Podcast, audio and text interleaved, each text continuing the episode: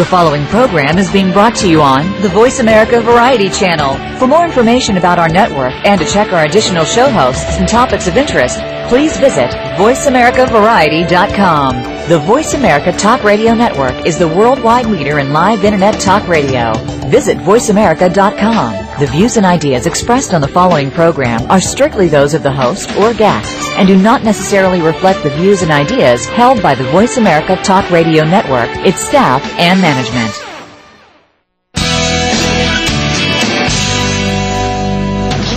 Welcome to Go Green Radio, brought to you by Covanta Energy. Reduce, reuse, recycle, rethink renewable energy and energy from waste. This program will help start you thinking about how to protect our world and its important resources. Now here's the host for Go Green Radio, Jill Buck.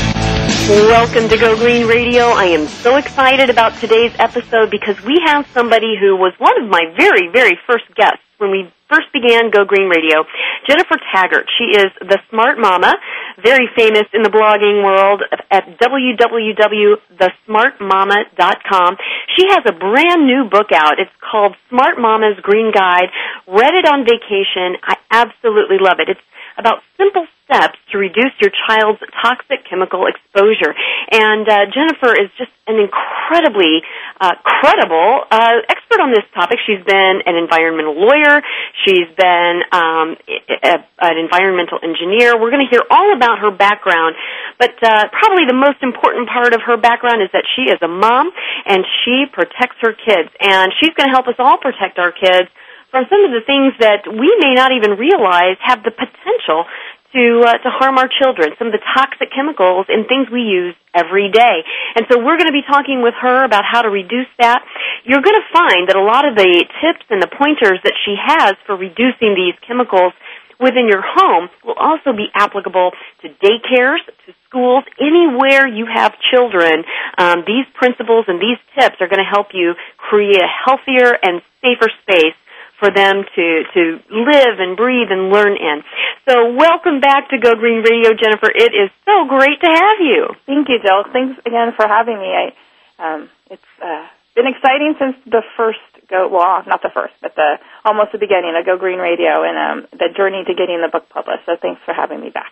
Well, I know that it's always a, a big challenge. Anybody I've ever talked to um, who has completed a book, I'm still in the middle of mine, so I, I'm pulling my hair out right now. But I really, my heroes are those who've actually crossed the finish line. I know that's a huge undertaking. I pre-ordered your book on Amazon.com, and I read it on vacation last week, and I absolutely love it. Um, for all of our Go Green Radio listeners out there, tell us first why you wrote the book, Smart Mama's Green Guide. I wrote the book to provide a vehicle to teach choice and inform people, but it started off with a personal journey for me. I, before I had my son, who's now six, I had two miscarriages, and as you said briefly, um, I've had been an environmentalist person um, for a long time, but it was always abstract in the sense that I was trying to save the polar bears or you know stop climate change um, things that weren't particularly personal to me. And when I tried to get pregnant, um, I had two miscarriages, and I started to wonder because they were both unexplained miscarriages, mm-hmm. if maybe something in my environment was causing or contributing to that. And I did a lot of research. And, and you know, I never established any link, but became so surprised and aware of all the things I was using and eating and breathing in in the home um, were linked to birth defects, developmental um, harm, and it just got me thinking. And so I continued on that path. What was abstract became very personal, and then um, after I had my son, I went to very uh, a lot of new mom classes where you kind of just get together with new moms. Um, and talk about issues with breastfeeding and attachment parenting and co-sleeping, you know, anything you can come up with in the leader or the um, I guess the facilitator of the group mm-hmm. would get questions about does if I eat tuna will the mercury come out in my breast milk? If we're remodeling, do I need to be worried about lead and is my baby going to breathe it in? And those questions, and I ended up um, stepping on stepping in, hopefully not stepping on her toes, but stepping in and answering those questions. And I realized that I had a lot of information and I wanted to share it to help educate and inform um, without scaring. My I didn't want to scare people mm-hmm. into making change, but just to give them information so that they could make their own choices about what was right for them and their families. Well, and how do you hope that uh, that the book will be used? I mean, um, everybody who comes up with any kind of a, a written work product. I mean, even when I was writing the text for my for my website, gogreeninitiative.org, I had a vision in my mind of how I hoped people who were reading that information would receive it, what they would do with it. What is your vision for how people will use your book? I want people to use my book as a resource. I want it to give them the tools that they are informed and can make their own choices. I really want to teach choice, but I also want them to feel empowered. A lot of times I hear from people, it doesn't really matter what I do. We've got factories, we've got all these people driving their cars, um, the, the manufacturers don't care, they're just trying to make a buck. There's really nothing I can do to make a difference. And that's not true. I want the book to be a galvanizing mechanism for people to realize that you, they can take control and they can do very simple things to make a difference and make their world a little bit safer and the world for their children and, and, and their grandchildren maybe too a little bit safer just by things that they can do without worrying about the rest of it. Then if they're so inclined, I would love to have people become, you know, eco warriors and advocate change, whether it's through legislation or regulatory changes or getting manufacturers to um, reformulate their products. But at the very least, I want them to feel empowered enough to make a simple change, at least one simple step today, and maybe another one tomorrow. Well, and I think I can honestly say that your book is so readable and so accessible. You you don't have to have Jennifer Taggart's environmental education and background in order to glean some really helpful hints um, and tips, like you said, that you can put into action today. But just so our listeners understand just how intensely credible you are, I'd love for you to talk about your work as an environmental engineer and as an environmental lawyer. Talk about what you've done in those fields so that we get an idea of, of what you've done in the past and then how you took that experience into your role as a mother and, and, and how that parlayed into your current work?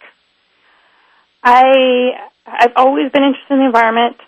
When my mother gave me Silent Spring, I think when I was 12 or 13, and I announced I wanted to be an environmental engineer mm-hmm. um, to my parents. I, in, I was 12 or 13. It was middle school. It was seventh or eighth grade. It was before high school.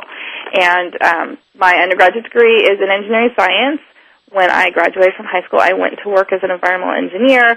I went to the so-called dark side, if there's a dark side, but I worked for a major aerospace company for five years doing environmental compliance, primarily air toxics, which are um, dealing with uh, processes in the manufacturing plant that emit air emissions that can be toxic. So not so much the pollution that causes climate change, but things that are toxic for people to breathe in, mm-hmm. and that was my specialty. um, See, that's not the dark side, Jennifer. I mean, if you don't have people, you know, helping industry across the board do better, then we're in big trouble. So I, I don't think there is a dark side. As long as you're trying to, you know, help companies comply and and you know work towards the the greater good, there's no dark side to that. Yeah, I know. It's kind of a joke because a lot of times when you're in the green community and you say you've worked for an aerospace company, they look at you oddly. But you know, everybody needs help complying with the law and doing better. And if you're not you know, you can work from the inside as well. So anyway, That's right. I That's worked right. as an engineer for years. I also did Prop 65 compliance, which if you don't live in California, you may not be familiar with, but Prop 65 is a California specific law that requires warnings um, before consumers before they um, buy a product that has a carcinogen or a developmental toxicant in it, which means a, cancer, a chemical that causes cancer or a chemical that can cause reproductive harm. Um, but companies also have to warn their neighbors if they are emitting stuff from their plants that can um, either be a carcinogen or be a developmental toxicant. And I worked on that law while I worked for the aerospace company for five years. So I was looking at modeling emissions and how they were distributed throughout the community and then calculating health risks from those exposures so I was doing a lot of health risk assessment to determine whether or not our neighbors at the plant were being um, exposed to chemicals that could cause them harm. Um, while I was doing that, I spent a lot of time with attorneys and uh, realized that I, I mean, just you know, we're all out kind of making money. To realize that I could make more money doing what I was doing as an attorney as opposed to an engineer, mm-hmm. and went to night school while working full time as an engineer for for law. When I graduated from law school, I I focused on environmental law through law school and um, went straight to work as an environmental attorney. And I've been practicing environmental law for 15 years, mostly doing the same thing, helping companies comply with laws like Prop 65. So looking at consumer products and evaluating the ingredients and then how the product's used by the consumer, whether there's a risk of being exposed to what the ingredients are. So you'll have things like adhesives where people use them and can breathe in the fumes and you have a risk of exposure. But if you use that same adhesive to glue together a picture frame and it, when you sell it, it's all dried, there might not be a, any risk of exposure to the ingredients that were in that adhesive or glue when it was liquid. Um, so I've been doing that for 15 years. Mm-hmm. Um, also, I have another business. I do consulting using a Niton XRF analyzer, which looks like a ray gun. it's a handheld device that you can use to test consumer products um, for elements, which include lead, cadmium, mercury, and then also things like bromine, which is used in um, bromated flame retardants. So you can't test for the flame retardants using this ray gun by itself, but you can test for the indicator element. That's a fundamental um, component of the flame retardant. And I do that for people in their homes if they're concerned about whether they have toys or mattresses or whatever that have um, uh, chemicals that could potentially cause harm. I also do it for clients that are trying to comply with the law so that they can double check the products that they're manufacturing and selling to make sure they don't have any um, potentially harmful chemicals in them. Or if they do, they can either you know provide a warning label or maybe reformulate the product depending on what stage there are. Mm-hmm. And so. Um, at this point, I've tested more than 200,000 consumer products to determine what's in them. Wow. Wow, that's amazing. So, and you're able to do this as a mom. I mean, you describe yourself in the book as a warrior when you became a new mom. But you've really taken that natural instinct to protect your kids and become an eco warrior, as you mentioned earlier. Um, tell us a little bit about your journey, you know, as an expectant mother um, to your current role as an advocate on behalf of children's welfare. I mean, you really have taken, you know, a very professional um, side of environmental compliance and taken it right into the nursery. I, I mean, if you if you've had kids, whether you've adopted them or you know you're the, an aunt or a mom, you know you look at this baby or child and realize that you are responsible for this person. All the things that you are doing are going to make a difference. When you're carrying a baby, you know what you eat, what you drink, what you breathe in um, can affect your child. And I just remember one uh, moment I was standing at the gas station pumping gas and I was pregnant and I went, oh my god, this stuff smells awful. I know there's benzene in it, which is a carcinogen. Um, and I'm sitting here breathing it in. What the heck am I doing? You know, why isn't my husband pumping the gas? Um, so you you know you realize that you want to protect the world, and I think we all have that uh, instinct to protect our children or our neighbors' children. You know, you don't really want a child to come to harm. That is true. And I think a lot of our Go Green Radio listeners feel the exact same way. And in fact, when we come back from this commercial break, we're going to get into some specifics about the things in food and beverages that uh, we can protect our children from. And so, folks, don't go away. We're going to be back in just a few moments with more with Jennifer Taggart, the smart mama. Don't go away. We'll be right back.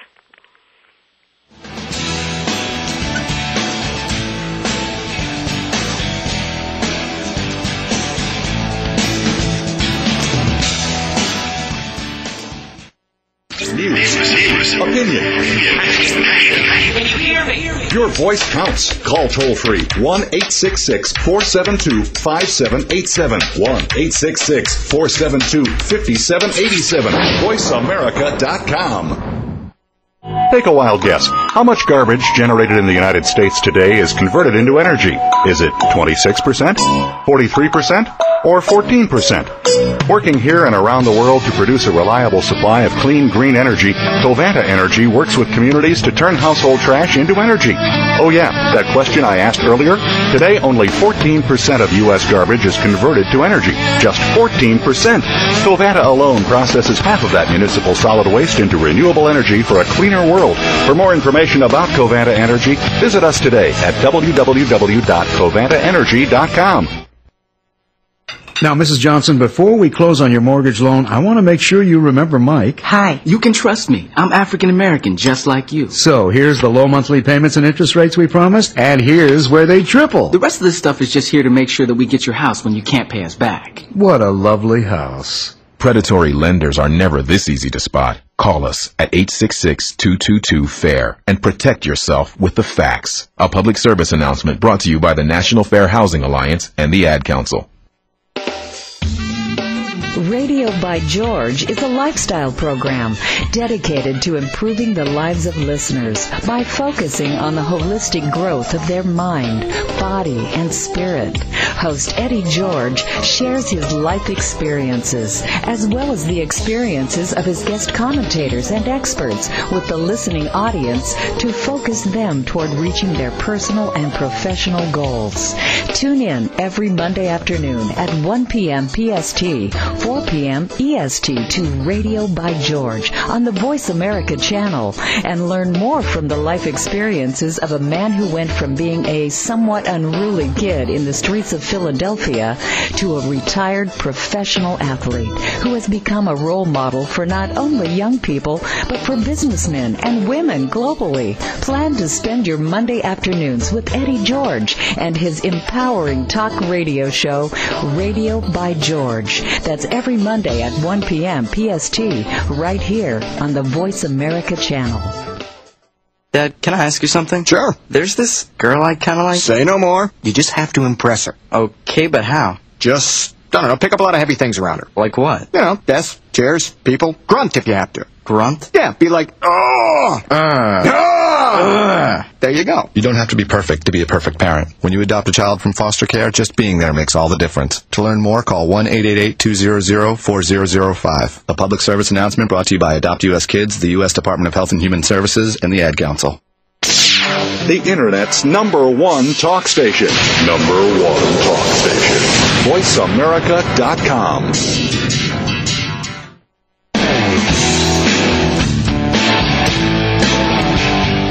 You're listening to Go Green Radio with your host, Jill Buck. Jill would love to hear your comments or questions on today's show, so call us toll free at 1 866 472 5788. That's 1 866 472 5788. Write to us too. Save some trees and send us an email to gogreenradio at gmail.com. That's gogreenradio at gmail.com. Now back to Go Green Radio with your host, Jill Buck. Welcome back to Go Green Radio. We are so honored today to have Jennifer Taggart. You've got to check out her website. It's just terrific. It's www.thesmartmama.com and mama is M-A-M-A. So check that out. Open a new web browser. Don't turn off this web browser. Keep listening to Go Green Radio. But maybe while we're talking, open up a new web browser. Go to the thesmartmama.com. There, you're going to get all kinds of great information, but you're also going to see um, that Jennifer has written a book, Smart Mama's Green Guide. I read it over vacation in Myrtle Beach last week. Love it. It's so packed with great information. It's concise. It's accessible, very accessible, um, and and I really, really hope that you will all get out there and check it out. You can get it on Amazon.com, and uh, and I hope you do. Jennifer, thanks so much for being with us on Go Green Radio. Thanks for having me. Glad to be here. Well, I'd like to talk about food and beverages a little bit because your book has some great information that honestly I haven't seen elsewhere. I want to start with a really basic thing, water. Um, talk to us about our water supply. And those of us in California know that we're in our third year of drought, but beyond that, how can we ensure that our children get enough healthy drinking water? Uh, getting them to drink water would be great. yeah. Starting with the basics, a lot of children I know, and my kids are, of course, as guilty of this as the next. gravitate, of course, to juice first. So, you know, water down that juice and um, just get them to drink water. But generally, your water quality depends on where you are. It's a very regional issue. So if you get water from a municipality, um, you should get a consumer confidence report called a CCR at least once a year from your water purveyor. Um, they may just give you an email, um, a link to a website with the report on it in your bill uh, mm-hmm. once a year. Um, generally, if you go click on the water purveyor's website, you can get that report directly online without waiting for them to tell you it's available, and usually they have them all archived. Look in it and look at the quality of the water that you are getting based on the sampling that that agency is doing.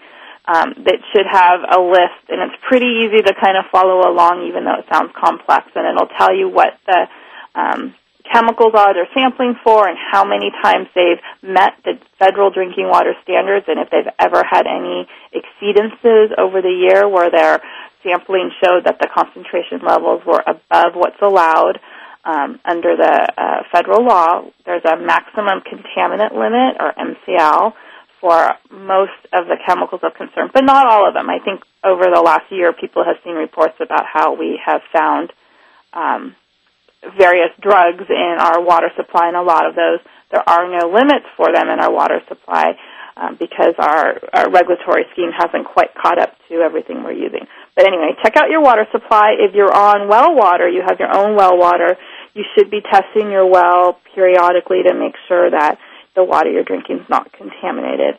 Now you're talking tap water, you know, I'm talking right out of the spigot. A lot of moms and parents, I mean, feel like they have to get bottled water. It's safer. What's what's your feeling on that? Well, you don't.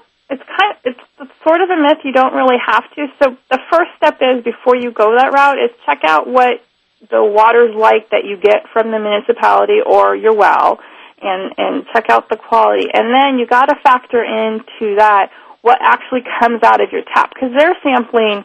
You know where they're where they're disinfecting the water. They're not sampling at your tap. If your home was built before 1986, you may have pipes in your conveying the water from the main pipe to your house that either contain lead or have solder that contains lead, and that can leach out from the from the pipes and the fittings into the water. And so when you turn on your tap, you're actually getting lead contaminated water. Not because the source of the water is contaminated, but because your piping is contributing to it. And so you need to factor that in depending on when your house was built. Another myth is that a new house isn't going to have lead-free pipes, and that's not true. Under the law, you're allowed to have in lead-free pipes up to 8% lead. So if you're building a new house right now and you're listening to this, ask for zero lead pipes, not lead-free, because that means you actually will have zero lead as opposed to up to 8% lead.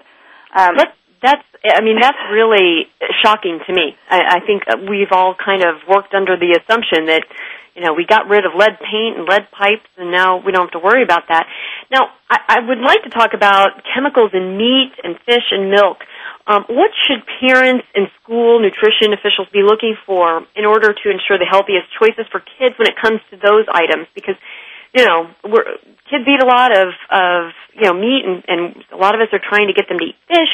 Um, we always try to get them to drink milk, and I've heard various reports about whether or not that's a smart idea. What are your guidance, you know, points on meat and fish and milk? For for fish, species matters. Um, when you're choosing the fish that you're serving, you want to make sure that it has a low mercury concentration in it, and then also other concerns with fish are flame retardants. Generally, the shorter lived the fish is, the, the, the least time it's alive, the lower the mercury con- contamination, and also the lower the flame retardant contamination, because those build up over time generally for kids, they're serving things like fish sticks, which are generally made from a fish that's relatively low in mercury. Um, I mean, you know, when you're talking fish sticks, you got to also look at what kind of fats and stuff are in there. But that's a different story. Let's just focus on the chemicals. Right. Um, for meat, again, you know, we try to buy all organic in our home because then I don't have to worry about things like arsenic in chicken, which is fed to chicken for reducing um, germs in the in the stomachs of the chickens. Um, but that's hard, I know, for a, a school system or even a daycare system. So, you know, ask questions. If you can tick, at least do organic dairy products, even if you can't do organic meat, um, so you can reduce the amount of um, pesticides and um, antibiotics and stuff in the the dairy product. Um, Right. When it comes to meat, you know, if you can't go organic, that's great. When it comes to fish, there really isn't a good organic fish standard. So look for the shorter live fish. Stay away from things like um, uh, sailfish and some of the tunas. Canned tuna, the albacore can have relatively high mercury concentrations, much higher than chunk light. So instead of doing albacore, do the light. That's going to have lower. Better yet, switch to canned salmon. The canned salmon is low in mercury, and although some salmon species have flame retardants in them, the type of salmon that's used for canned salmon is usually first sustainably caught, so it's generally a greener um, fish, and two, it's also low in flame retardants generally. Um, it, when you're shopping, just keep in mind that usually farm-raised fish, although it sounds sustainable, generally has higher concentrations of flame retardant chemicals because the fish are fed a fish chow mixture, which is ground up fish and oil, and so it's since those flame retardants concentrate in fat, they are going to concentrate up the food chain as the fish eat the fish chow. And then another thing is when you're preparing it at home, if you can, um, most toxic chemicals, with the exception of mercury, um, accumulate in the fat. So if you prepare your meat or your fish so as to minimize the amount of time that the meat itself is soaking in the fat, you'll reduce the amount of chemicals that are being uh, sort of concentrated during the cooking process. So trim off excess fat and then cook in a way where you're not sort of cooking in the fat, if that makes sense. That makes perfect sense. And, and again, this is the first time I'm hearing some of this, so I'm sure I'm not the only one uh, who finds this incredibly valuable information. For you, you've probably known this for years, and it's old hat. But I think a lot of our Go Green Radio listeners are, are learning some new things. Speaking of which, there was a section in your book that talked about pizza boxes and microwave popcorn bags, and I had never heard anything about these packaging issues before I read the book. Talk about that just a little bit. What's going on with you know the chemicals with pizza boxes and microwave popcorn bags? Because I'll admit we use them all the time. But, you know, everyone always talks about toxic Teflon, and um, you know, it's it's it. To make Teflon, they use a compound called perfluorocarbonic acid, or PFOA, and then there's a related compound com- called PFOS. PFOA and PFOS are found in all of us. In fact, one study of babies found that um, of I think it was 350 babies, 100% of them had PFOS in their blood, and 99% of them had PFOA in their blood. So we're exposed to those compounds all the time if they're showing up in our babies. What those compounds are are perfluorinated compounds. They're are, or fluorotelomers is another way they're referred to. We use one of them to make nonstick surfaces and people think that you can get exposed to them when you cook with nonstick cookware.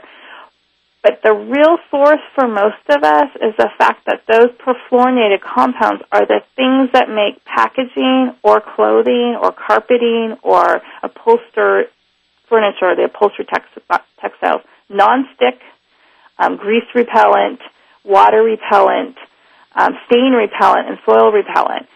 Th- that's what those compounds do. They they act to you know uh, make whatever surface they're applied to um, grease resistant, water resistant, soil resistant. So you find them in things like fast food packaging because they don't want you to see all the grease that's leaking from those French fries, so they coat the surface of it, and that's why when you're taking a um, French fry box, you might not see any grease at the bottom, but if you put those French fries and put them in a paper bag, you see lots of grease. It's Yeah. because that paper box has been coated with a substance designed to repel grease. And it's the same technology that we use on men's um, khakis that are supposed to be stain resistant. Um, it's been coated with the substance, and there, you know there's different types of the sus- substance depending on the application, but it's the Uh-huh. same thing we use on carpets or on um, couches. They're all these perfluorinated compounds, and unfortunately, uh, when we eat food, some of it does get transferred to the food from the fast food packaging when we use it on our clothing or in our carpets or our upholstered furniture.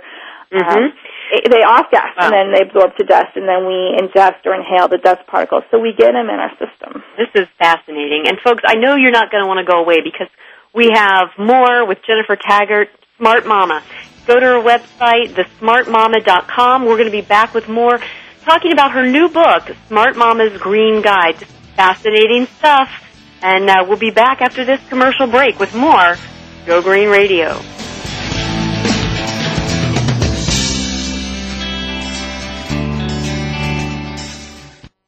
News, opinion.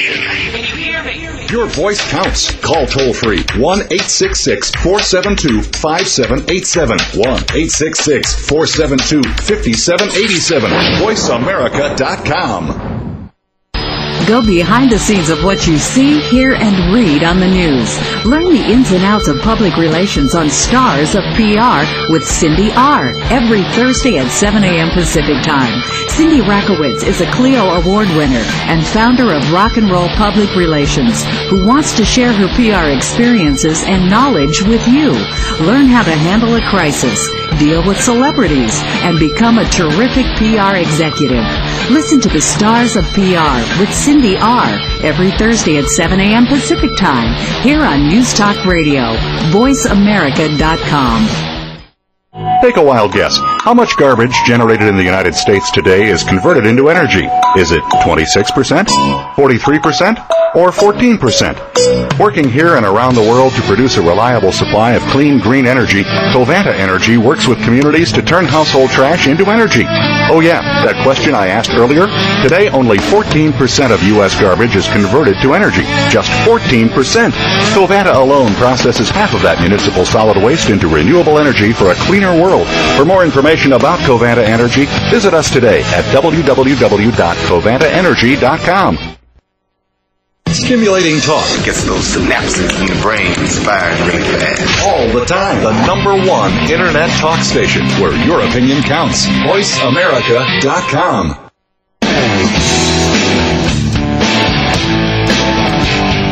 You're listening to Go Green Radio with your host, Jill Buck. Jill would love to hear your comments or questions on today's show, so call us toll free at 1 866 472 5788. That's 1 866 472 5788. Write to us too. Save some trees and send us an email to gogreenradio at gmail.com. That's gogreenradio at gmail.com. Now back to Go Green Radio with your host, Jill Buck. Welcome back to Go Green Radio. We are pleased as punch to have Jennifer Taggart, the smartmama.com, um, with us today. She's talking about her new book, The Smart Mama's Green Guide. You can get it on Amazon. I did. I pre-ordered it because I couldn't wait, and uh, I read it on vacation in Myrtle Beach last week and loved it. I think that it's just something that should be on every parent's bookshelf so that we can protect our kids from some pretty common toxic chemicals that can be found in our home, in daycare situations, in school. Um, those of you out there, I love you guys on Twitter, loving you guys who are listening and emailing me at gogreenradio at gmail.com. I would love for you to call in. Here's the number, 866 472-5788. In the meantime, we're going to go ahead and ask Jennifer to answer an email that I got on gogreenradio at gmail.com. Uh, this comes from Mary in Texas. She was listening to the segment that we just went over, talking about pizza boxes and microwave popcorn bags and the chemicals that you were talking about that are present in those. She was worried. Uh, she heard that you know a lot of babies have this chemical that is found in their bloodstream, and she wants to know what does what do these chemicals do to children? What's the effect? And how do we avoid it? So, Jennifer, I'm going to toss that question to you. You're the expert. Sure. Um, the studies on what the perfluorinated compounds do, we have more animal studies than human data, obviously. Um, and we do actually have some human data linked to DuPont's um, uh, plant where they where they make nonstick, but a lot of those are occupational exposures, which are high. But generally, for the low dose exposures, um, blood concentrations of PF, PFOA have been linked to infertility. Um, people with higher levels have a longer time to get pregnant, mm-hmm. and also appear to be linked to a decrease in the quality of semen in men. So they not only do they potentially affect a woman's fertility, but also the quality of a men's semen. They've been linked to lower weight, lower birth weight babies. Not outside what the normal range is, but a statistical difference in the um, the um, the birth weight, um, so they can lower the birth weight of a baby if you're exposed while you're pregnant. Mm-hmm. They also appear to be linked to developmental toxicity, which means they can interrupt the baby's development. Mm-hmm. They also appear to affect the immune system, and they also have some hormonal effects. And our hormone system basically tells our body what to do when. It's our whole chemical messengering messengering system in our body, and they seem to affect that and interrupt it. We've seen that in studies with frogs as tadpoles change into frogs. That developmental transition is very similar to the developmental of um, uh, how humans develop the spine system, and it interrupts as tadpoles go to frogs.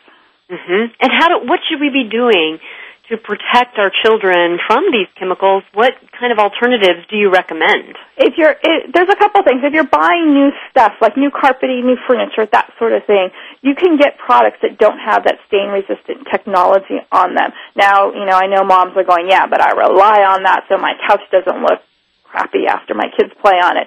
right. Um, you know, an easy solution is to use a, um, a cover for your couch that you can throw in the washing machine to mm-hmm. protect your couch while your kids are young. The most exposure is probably for us from food packaging, however. And you know, there's really easy solutions. I know everyone's going to go to the fast food restaurants of the world. I certainly do. Um, it's an easy solution when you got two kids screaming in the back. but, you know, you can take the food out of the wrappers. I keep little trays next to the car seats that kind of hook on the car seats, and you can take the hamburger, the chicken nuggets, whatever out and just put it on the tray.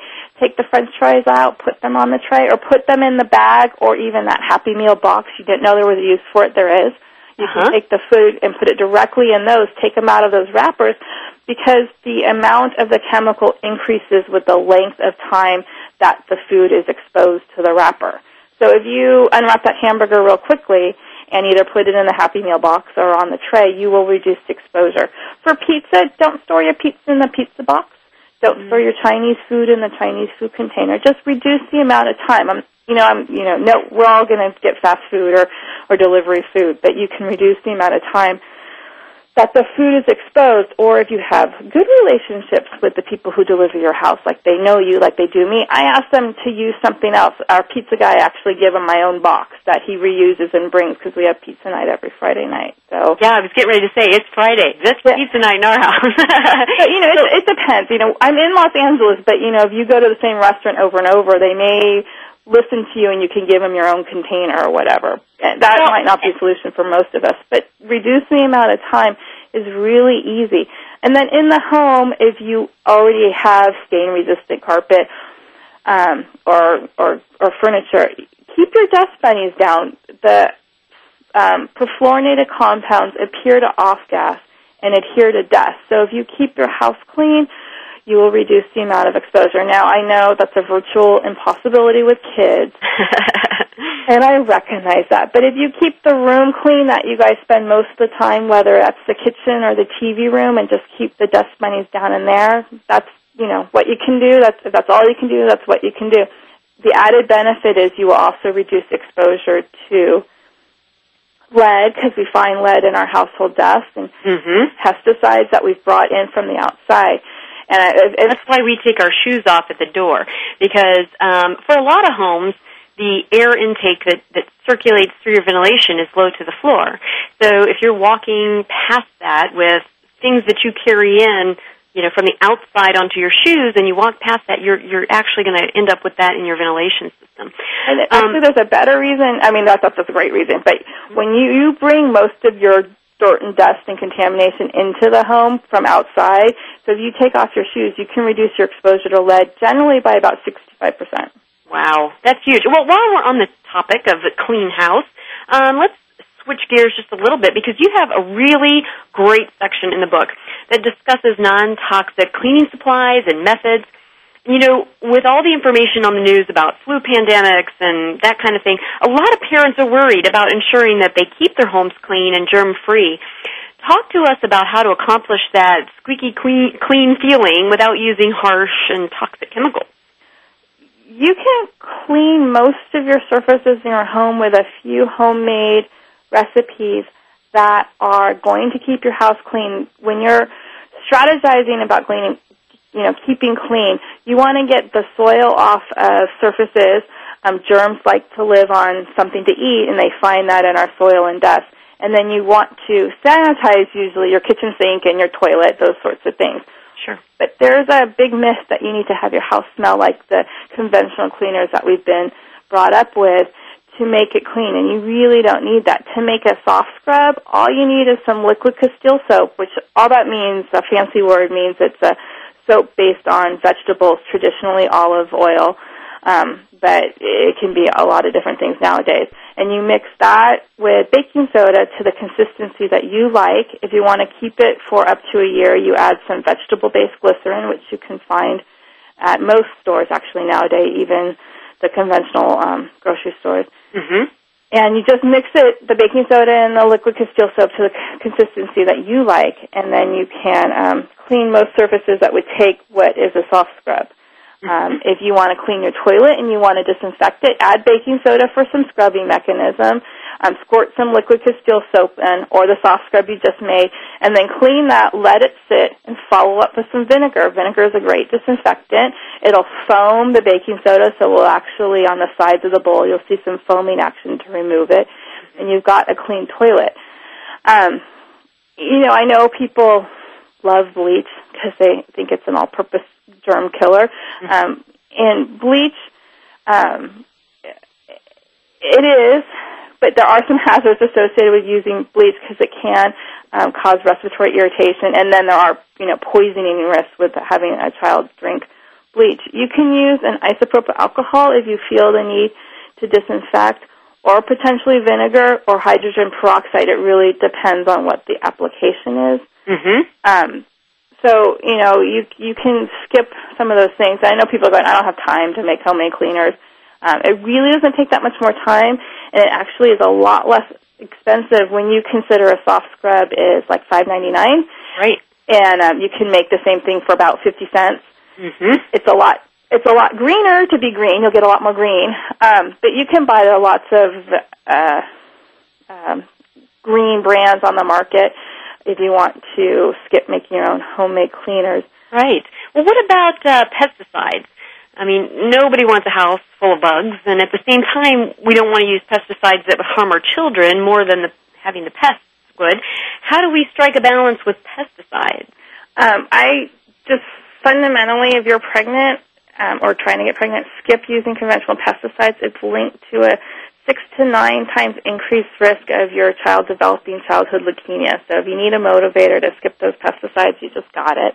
Mm-hmm. But um, as your mom or grandmother always tell, told you, prevention is the best solution.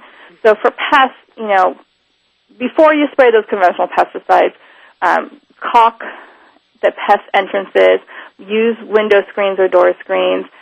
If you have pet food that you keep outside, you know, put it in a closed container. Um, if you keep pet food out in the house or actually food, you know, make sure it's in a closed container.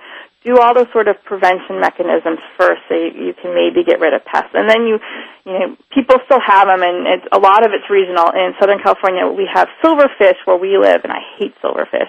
Yeah. Um, but I found a solution. If you take, and most pests have pests have a non-toxic solution that you could try before spraying a conventional pesticide. Um, yep, there's lots of websites out there Yeah, with some information on that. And also, folks, you've got to pick up Jennifer's book because I don't want you to give away the farm. Um, because Okay. you really ought to, uh, folks, you've got to get a hold of this book. It's called Smart Mama's Green Guide. You can get it on Amazon.com. We're going to be back after this commercial break with more from Jennifer Taggart. While you're on break, you can open a new web browser and go to her site at www.thesmartmama.com. Don't go away. We'll be back with more Go Green Radio right after this.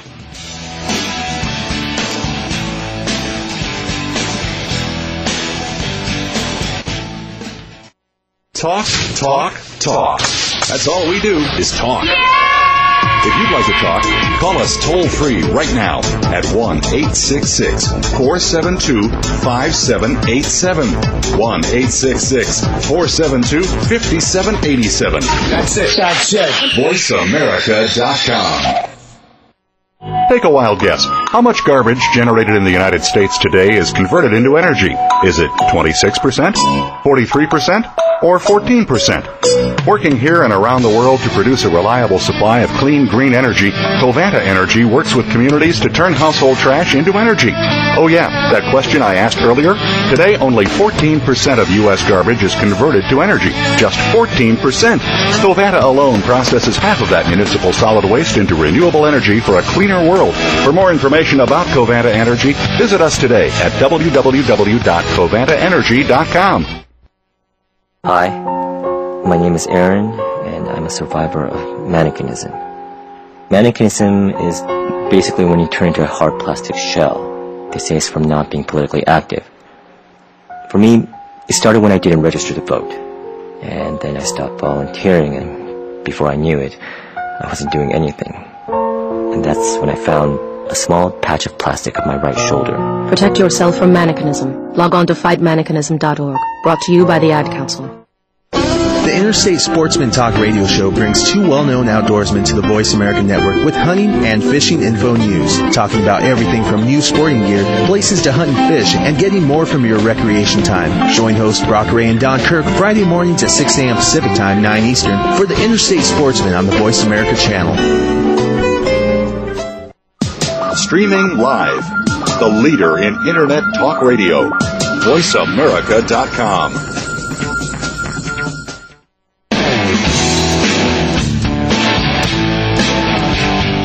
You're listening to Go Green Radio with your host, Jill Buck.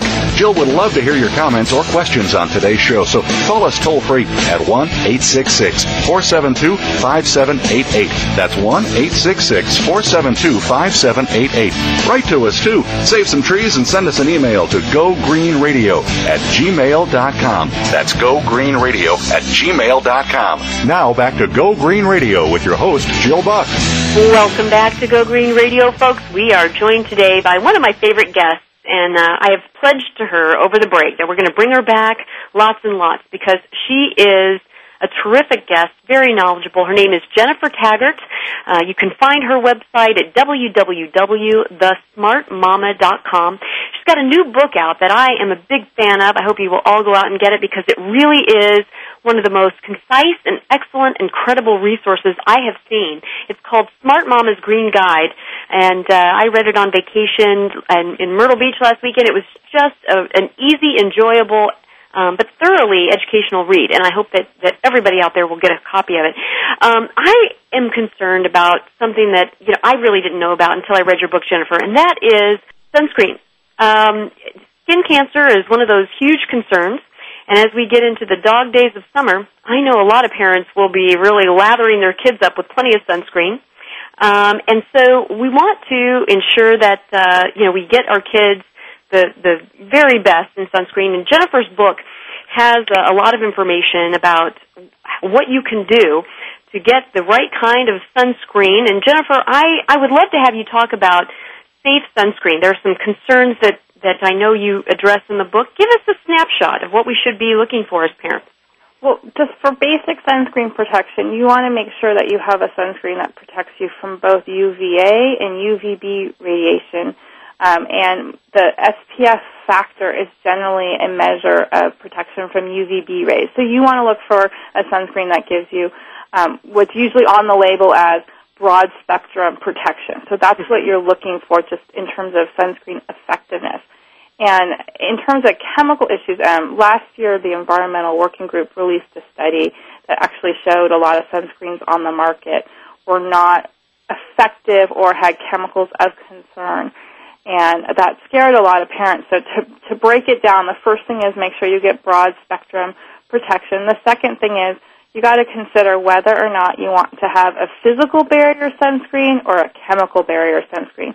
And what that means is the mechanism that protects you from the harmful rays can either be based on a physical blocker like um, titanium or zinc oxide, or it can be based on a chemical. And a lot of the chemical-based sunscreens have been shown to break down with exposure to sun, so their effectiveness claims may not be as um, worthwhile as you would think. And the other concern is that some of them um, they're designed to penetrate the skin, and so they do.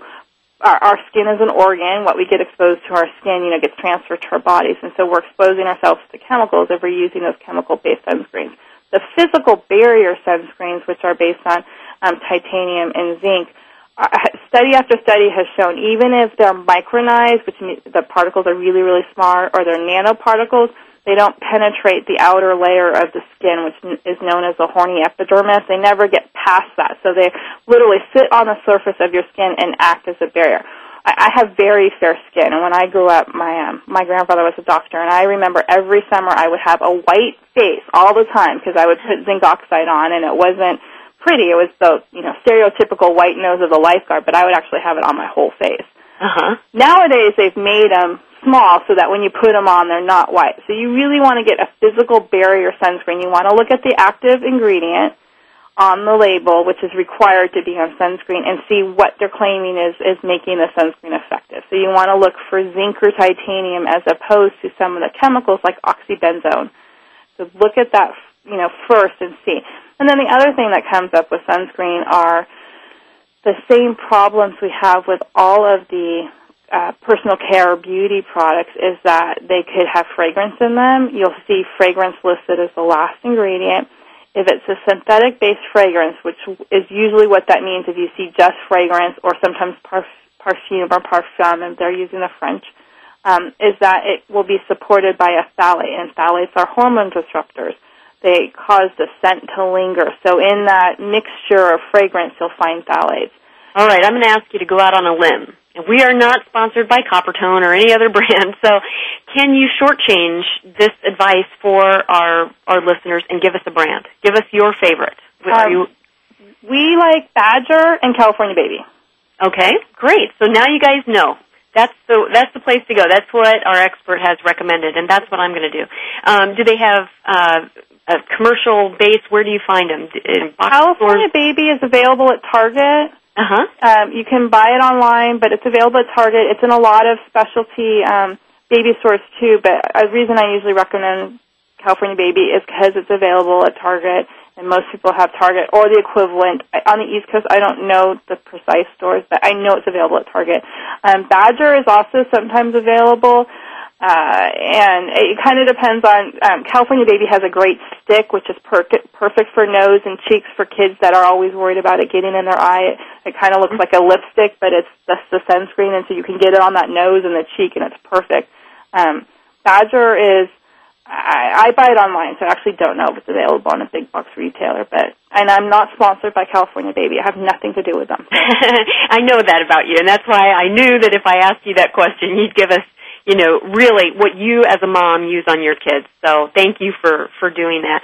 Um, you know, a lot of our Go Green Radio listeners are outdoorsy, and they're going to be camping with their kids this summer. They're going to be outside, and you know, we hear about West Nile virus and all these things. So a lot of us are using insect repellents. Can you help us find a good solution for that that's safe and uh, and and still effective? The traditional insect repellents are based on you know a pesticide. Most of them contain DEET.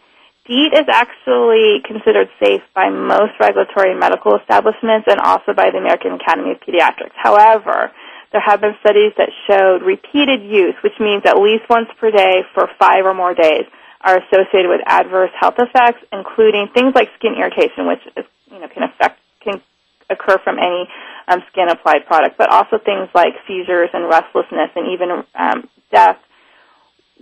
Which, if you're in an area with something that's um, particularly significant, like West Nile virus, you may need to use a pesticide um, such as DEET. However, there are a couple things you can do before you reach for that conventional pesticide. One is, again, prevention is always the prefer- preferred solution. So if you live near woods, um, for your house, you know, you can spread a three foot wide swath of wood chips between your lawn and the woods.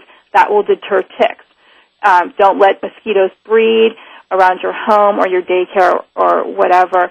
You can eliminate the standing water, um, clear clogs in your gutters so you don't have little pools of water in your gutters. Change the bird bath, change the dog's water, all that sort of stuff. You can also do things like plant preventive plants. Um, scented geraniums, marigold, um, sweet basil, those things will per- will um, repel mosquitoes. Um, but if you're still looking to go in the woods, you know, first consider long sleeves and, and appropriate protective clothing, and then you can try a um, insect repellent that's based on using essential oil, which is designed to repel um, the pests as opposed to sort of killing them. Um, there are lots of different essential oils that have repellent activity, but there's some, and you can, you know, try making your own and using the carrier oil, but that's too complicated for some people. So you can just buy stuff on the on off the shelf. Um, Burt's Bees has an herbal insect repellent that uses primarily rosemary to repel insects. California Baby has a bug blend bug repellent, say, that uses um, natural citronella and lemongrass. Mm-hmm. Um, uh, one of my readers rep- uh, recommended Mexit- Mexiton um, Skedaddle anti-bug spray, which I've never used, but it, it again is based on essential oil. And then um, the Pesticide Action Network of North America recommends Bite Blocker, which comes in a lotion and a spray or a wipe.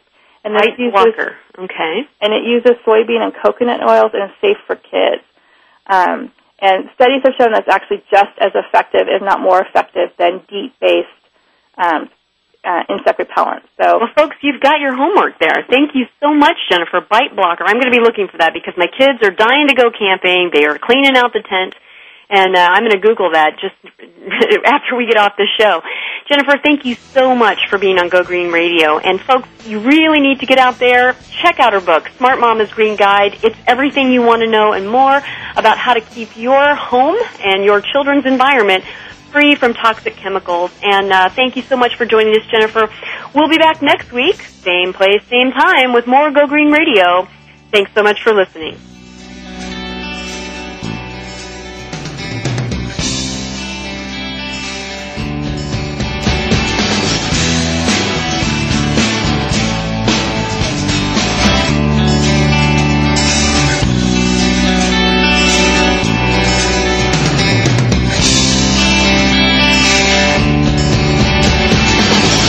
Did you get some terrific ideas from today's show? Please join us for more next Friday at 9 a.m. Pacific Time, noon Eastern Time. It's Go Green Radio with Jill Buck here on Voice America. Go Green Radio is proudly sponsored by Covanta Energy, a leader in providing renewable energy solutions for a cleaner world. Visit www.covantaenergy.com for more information. We'll see you here next week.